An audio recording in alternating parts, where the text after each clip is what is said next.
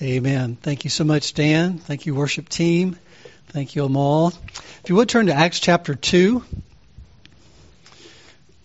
Acts chapter 2. I want to continue um, looking at the book of Acts, and I'm sort of trying to lay a little foundation for it. Hope you're doing well this morning. It's good to see all of you. The gospel that we celebrate as Christians is a gospel that um, proclaims the kingdom of God, the kingdom of heaven, indeed, heaven on earth. And when Jesus preached the gospel, he talked about the gospel being the gospel of the kingdom, which means that one day Jesus will come back and he will judge all men, he will destroy evil, and he will usher in heaven on earth, the kingdom of heaven on earth. And so Jesus did what he did in living and dying and rising again so that sinners could be forgiven and, and could enjoy eternal life. And that eternal life is heaven on earth, uh, as we see it in, in Revelation 21 and 22. And the response of that promise that we have in Jesus is one of repentance and faith. The Lord calls us to turn from our sin, turn to God for mercy, and to receive Jesus as our Lord and as our Savior. And one of the fruits of that turning and trusting is to endure, to endure suffering, to endure a hostile world, uh, to endure, like we said last Sunday, a perverse generation. And Acts chapter 2, the portion that we're going to look at and develop more as we go, um, describes what's going on in the early church right after the preaching of Peter on the day of Pentecost.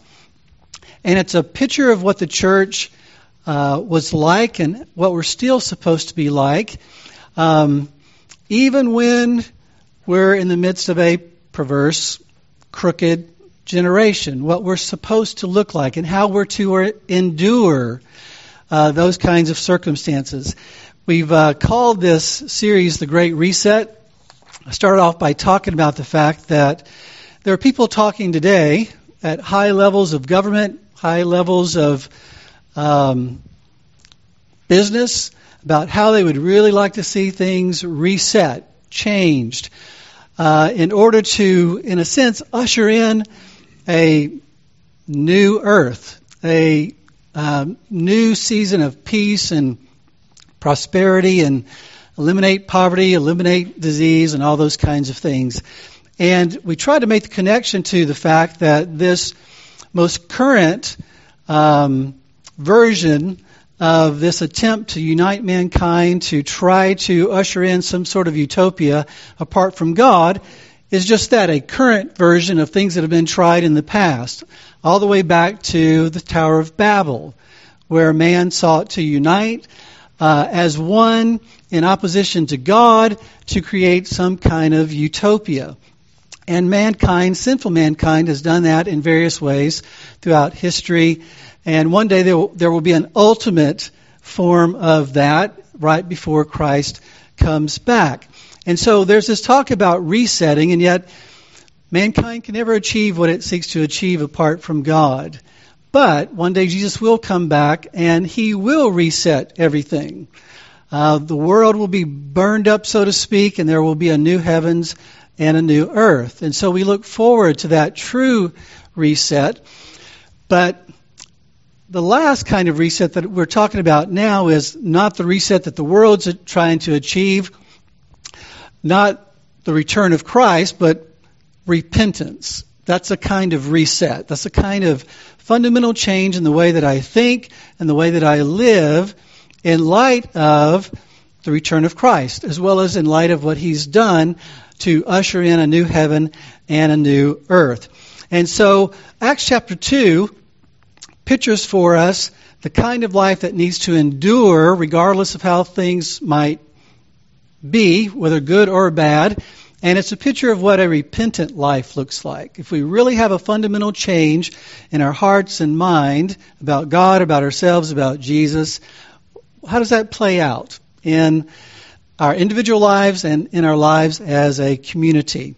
And so let me read for us, uh, beginning in verse 36 through verse 47 at the very end of Acts chapter 2.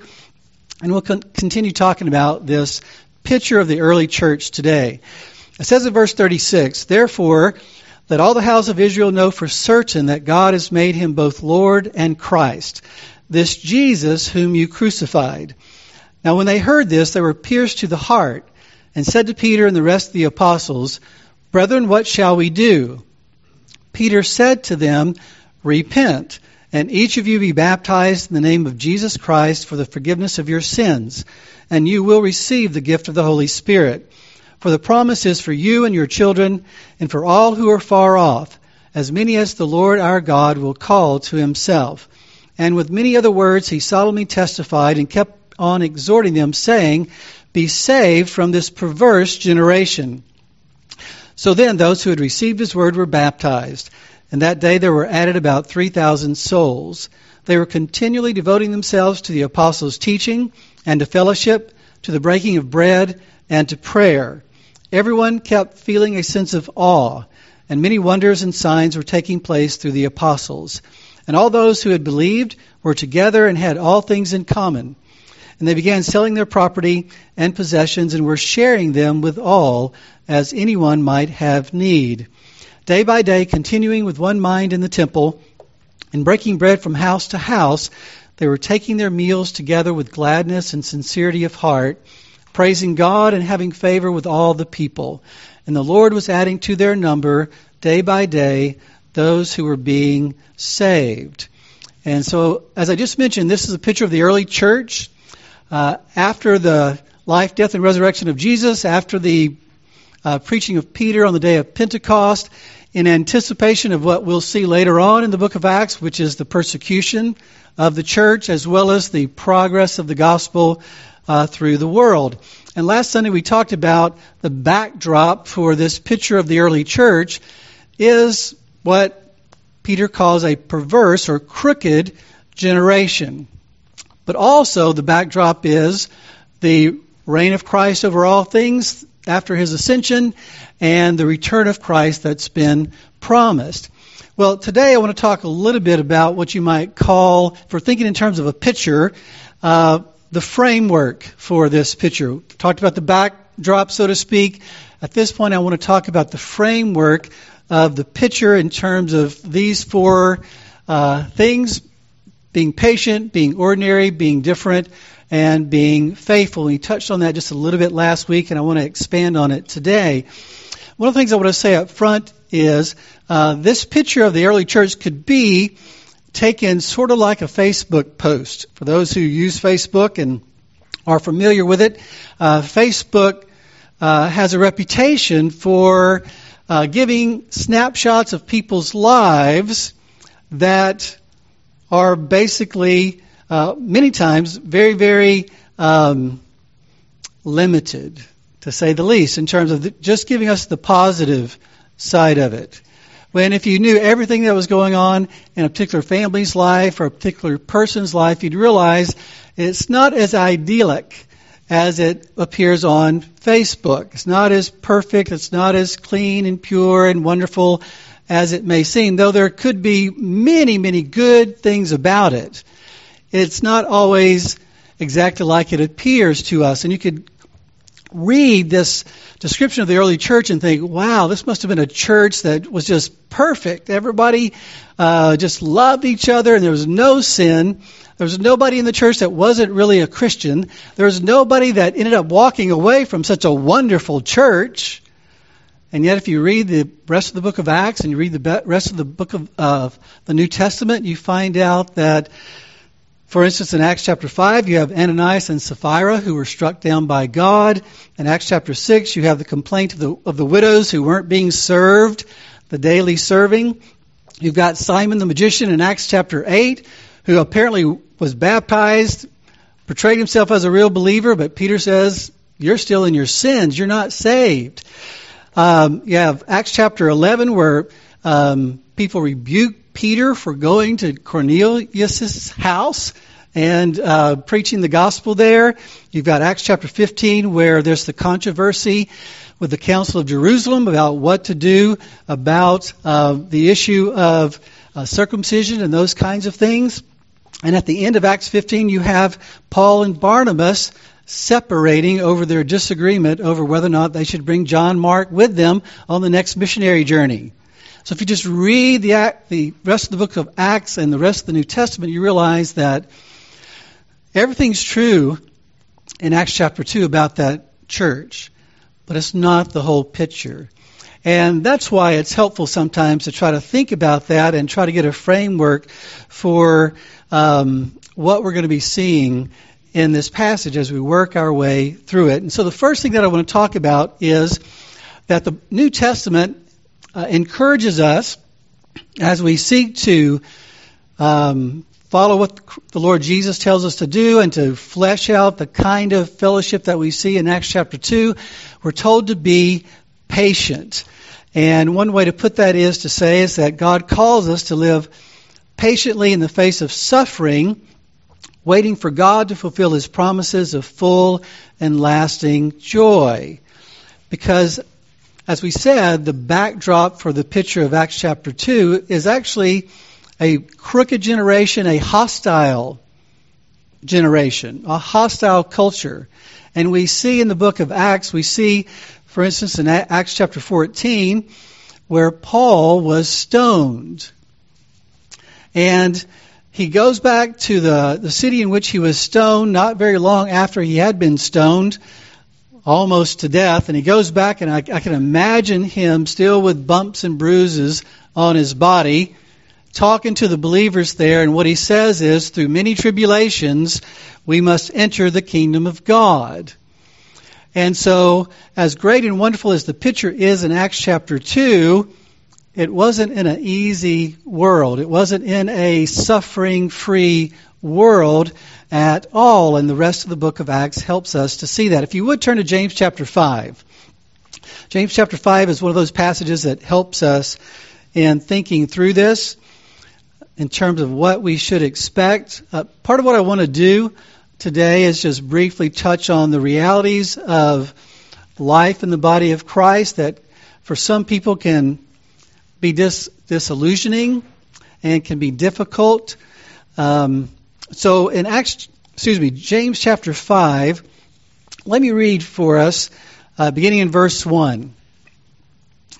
It says, Come now, you rich, weep and howl for your miseries which are coming upon you. Your riches have rotted, and your garments have become moth eaten. Your gold and your silver have rusted, and their rust will be a witness against you and will consume your flesh like fire. It is in the last days that you have stored up your treasure.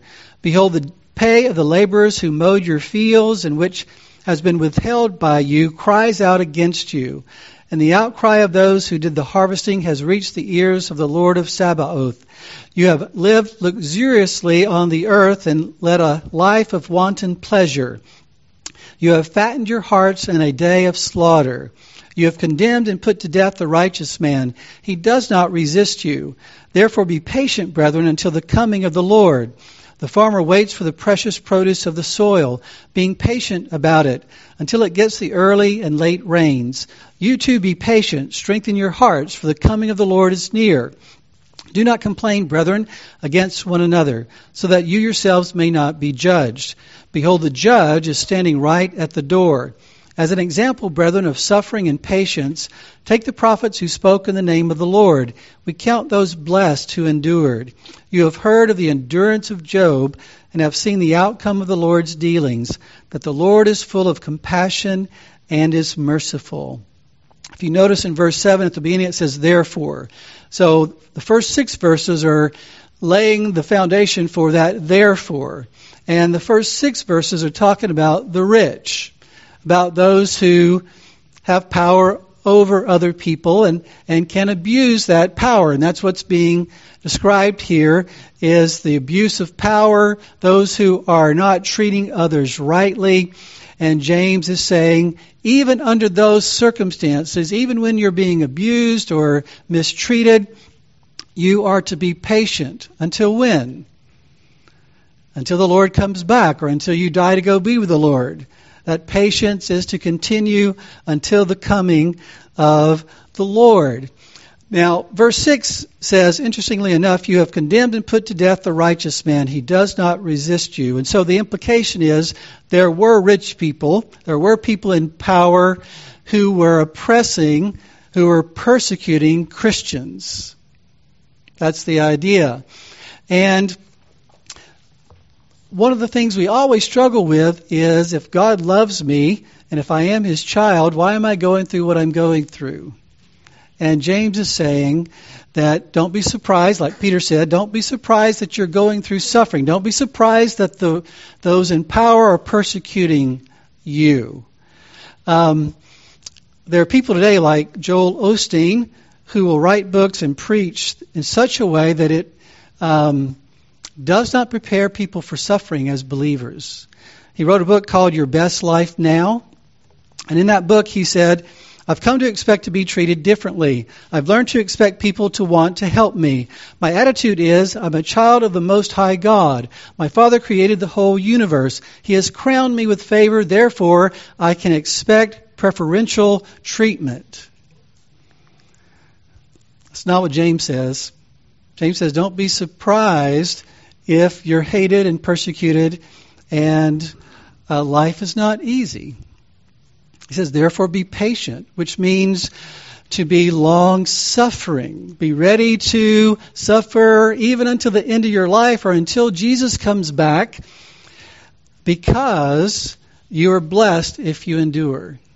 One of the evidences of being a true believer is that we are able, by God's grace, to endure that kind of persecution, that kind of suffering, or whatever it may be suffering wise. There's a man named Paul Maxwell who wrote some, a number of articles for Desiring God, uh, John Piper's ministry, and just recently he has walked away from the faith. Um, he said on an Instagram post, I think it's important to say that I'm just not a Christian anymore. And he was someone who wrote a book that a number of Christian leaders said every Christian ought to read this book. And this man has just said, uh, I'm not a Christian anymore. And he said in one of his uh, articles um, for Desiring God a while back, about four years ago, he said, The Christian life often welcomes suffering or makes our experiences of suffering more intense. God gives us permission to say, This life is harder. It certainly was for the Apostle Paul. And we just mentioned Paul's stoning, and all, you know, he had incredible um, experiences of persecution and suffering. Paul Maxwell goes on to say, Many things would be easier without Christ. Perhaps even healing from trauma could be expedited if we didn't have to juggle our own recovery with questions about divine sovereignty and evil. Well, if you knew more about Paul Maxwell and read other things that he said, you might think that that, that is a key sentence for where he is today. Maybe it would be easier without Christ. Maybe it would be easier to work through my trauma, the, the bad things I've experienced, the suffering that I've experienced, if I could kind of let go of this Christian narrative that for me seems to make it worse.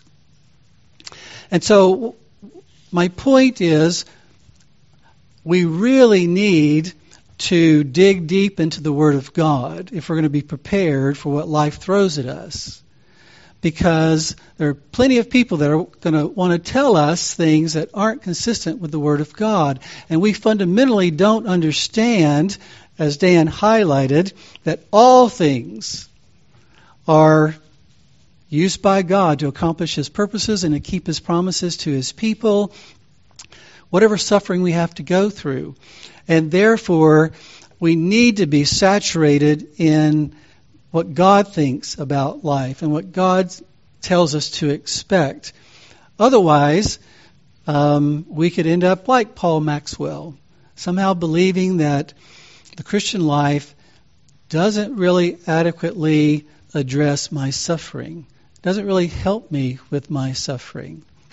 And James would say, uh, at the very end, uh, we count those blessed who endured. You have heard of the endurance of Job and have seen the outcome of the Lord's dealings, that the Lord is full of compassion and is merciful. Unfortunately, it doesn't appear that Paul Maxwell yet has seen that. He's seen the suffering of Job, so to speak, but he hasn't seen that the Lord is compassionate and merciful, even through that suffering. Uh, the word for compassion there means many boweled. It, it's the picture of being full of emotion and passion about someone's good. That as hard as life may be, God is incredibly passionate about our good and is stirred up to see us have what is truly good. John Calvin could say, uh, in light of these verses, God will then show himself very merciful, however rigid and severe he may seem to be while afflicting us. He will show himself very, very merciful. Matthew Henry could say, He will make his people an abundant amends for all their sufferings and afflictions. Let us serve our God and endure our trials as those who believe the end will crown all. That in the end, God only works for his people's good. And therefore, we can trust him no matter how hard it might be.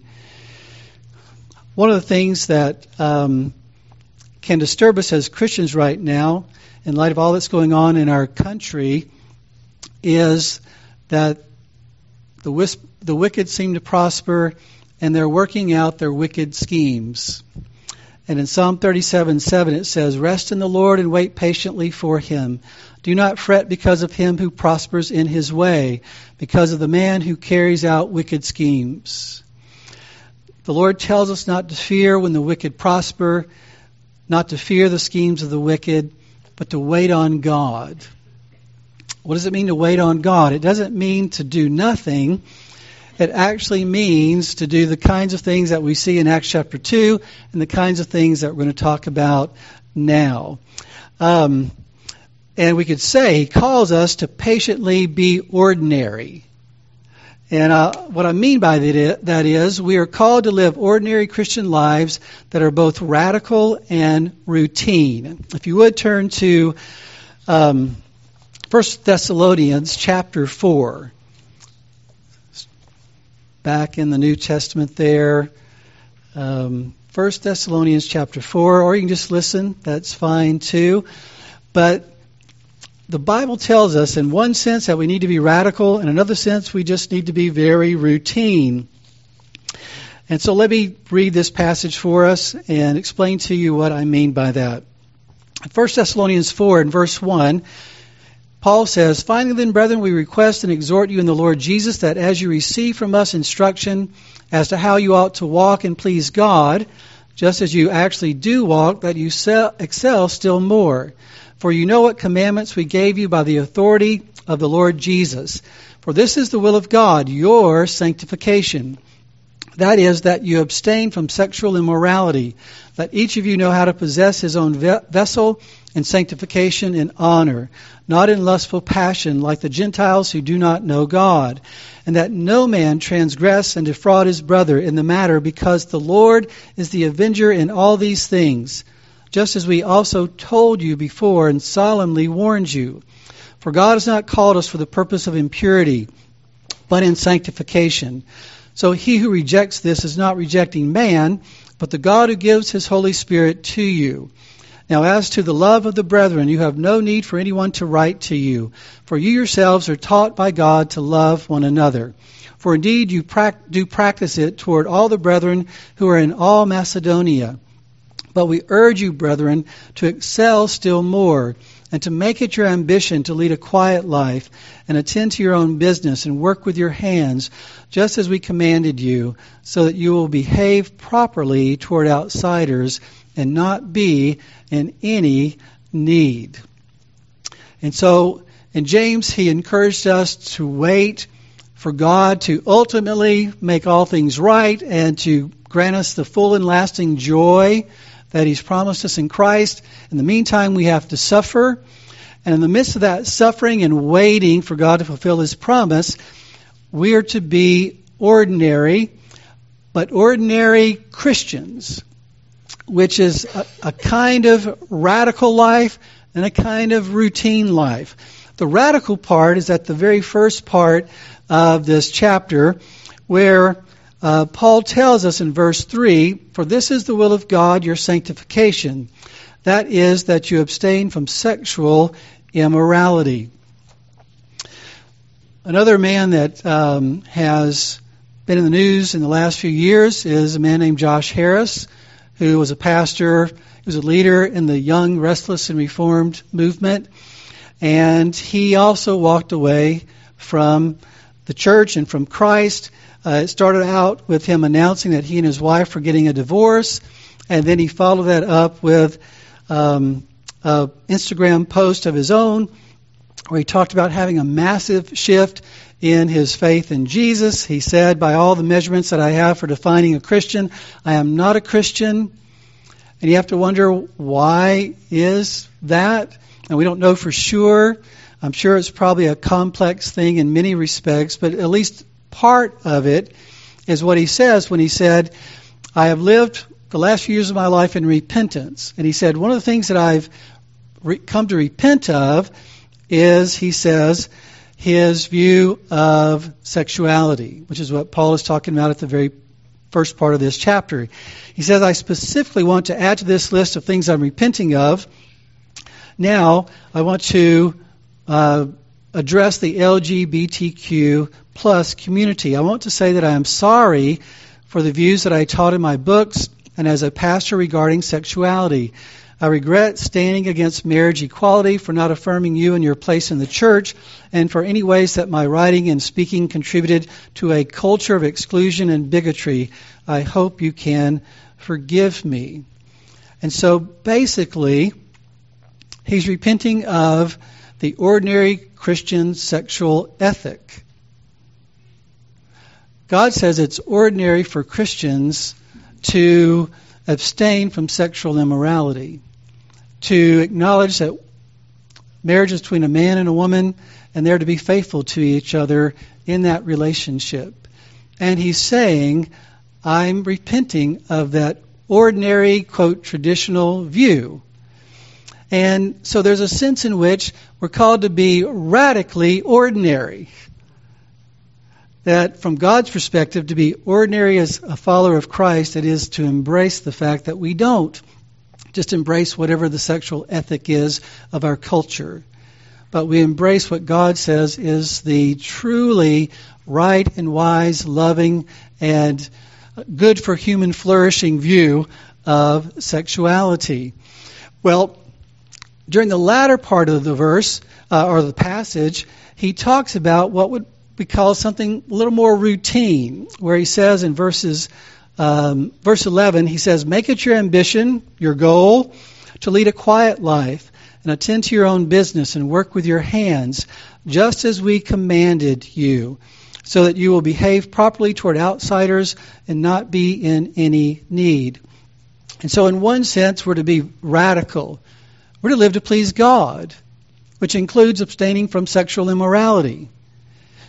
So we're to be radically committed to pleasing God and yet very ordinary in, in a real way. Uh, when he says, I want you to live a quiet life.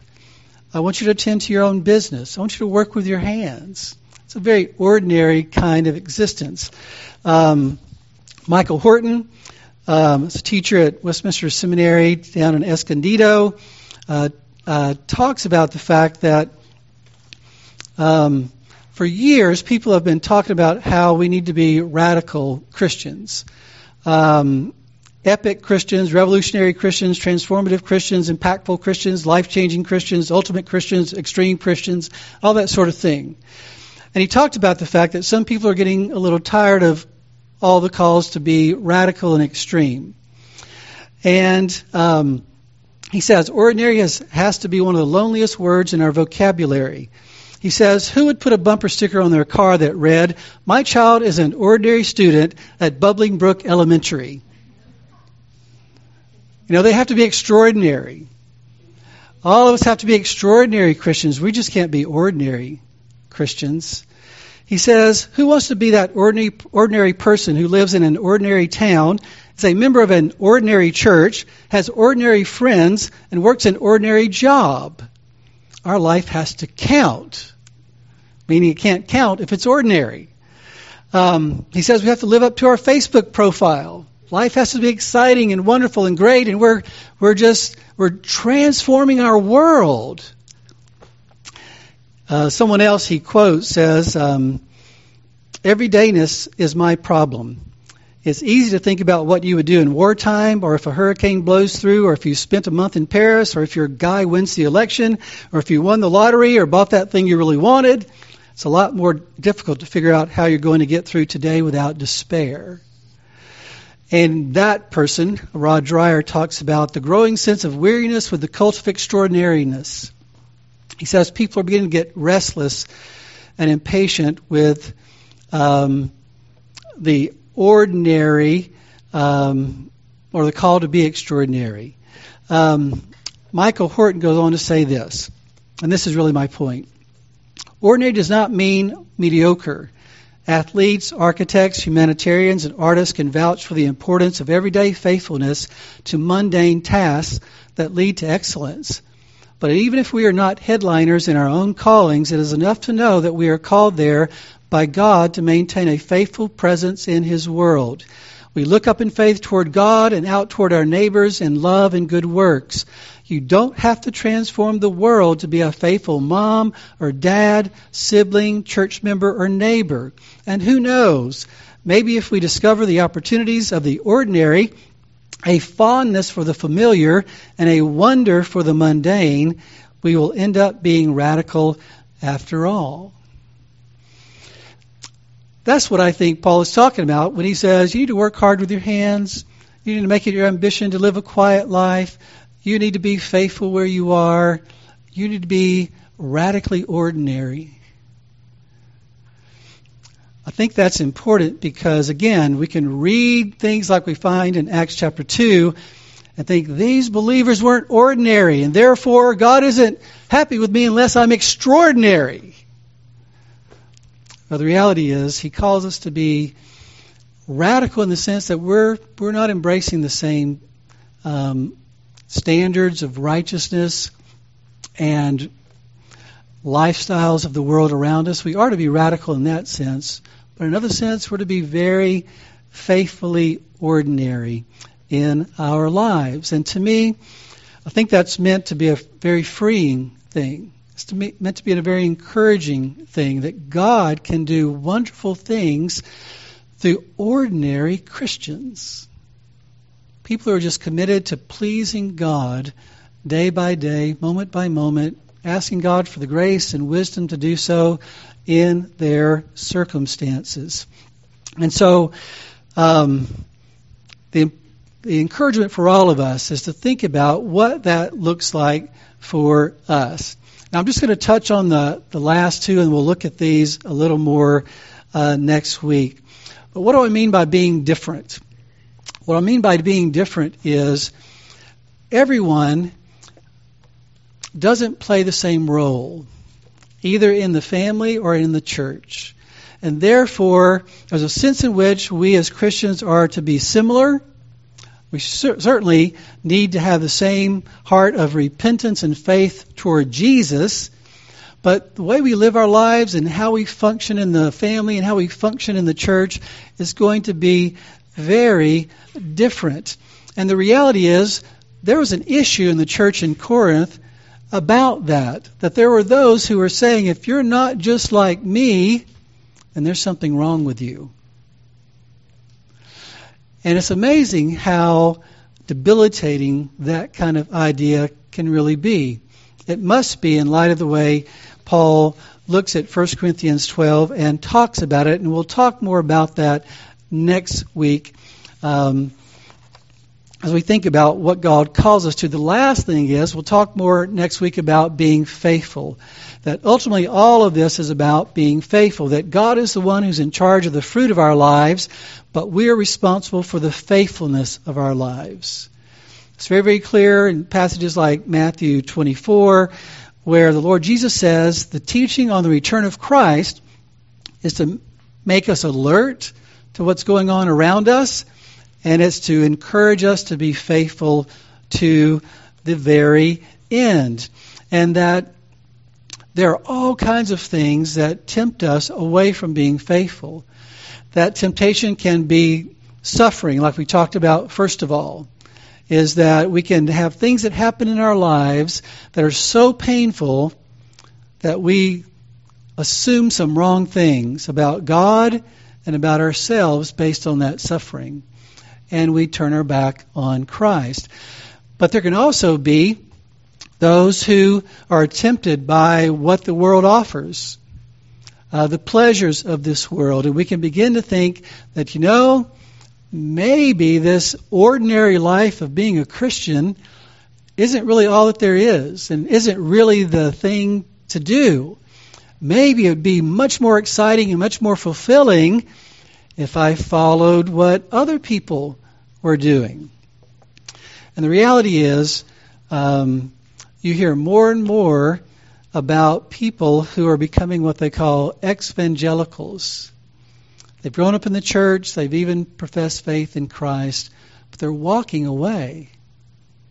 They're walking away from Christ and they're walking away from the church. And that's really the burden of my heart is it's not because they see God as he is. It's not because they see themselves as they are. It's not because they see the gospel as it really is. It's because they're not seeing it. And it's my prayer that there would not be any of us in here who walk away from Christ, but that we see him for who he is, and that we know that he is the only answer for our sin, the only one who can satisfy our souls. And we'll look more at that next week. Let's pray. Father, we thank you so much for just your word. Thank you for the time in it. We desire that you would feed us, that you would renew our minds, that you would help us to see things from your perspective. There's no doubt, Father, there's a lot of pain in our world. There's a lot of pleasures offered in this world. There are a lot of people that are uh, proclaiming what they call truth that isn't truth at all. And so there's no doubt, Father, we live in a dangerous, what your word calls a perverse generation. We need to know the truth. We need to see Christ for who he is. We need to know that He is the only answer for our sin, that He is the only answer for our longings for true, full, and lasting happiness. And we pray, Father, that you would ground us even more in the truth during these days when things might get much more difficult in our country and are getting more difficult in various ways. Father, we desire to be faithful to the end. We desire to live to please you, and to be the ordinary Christians, both radical and very routine, that you call us to be. And we pray that you would help us to be bold witnesses for the Lord Jesus, to proclaim him as an able and willing Savior for sinners. And to do so, even if we have to suffer for the gospel, even if we have to die for the gospel, we pray for grace to do just that, whatever that death might be. We thank you, Father, for this time. Please minister your truth to our hearts. In Jesus' name we pray. Amen.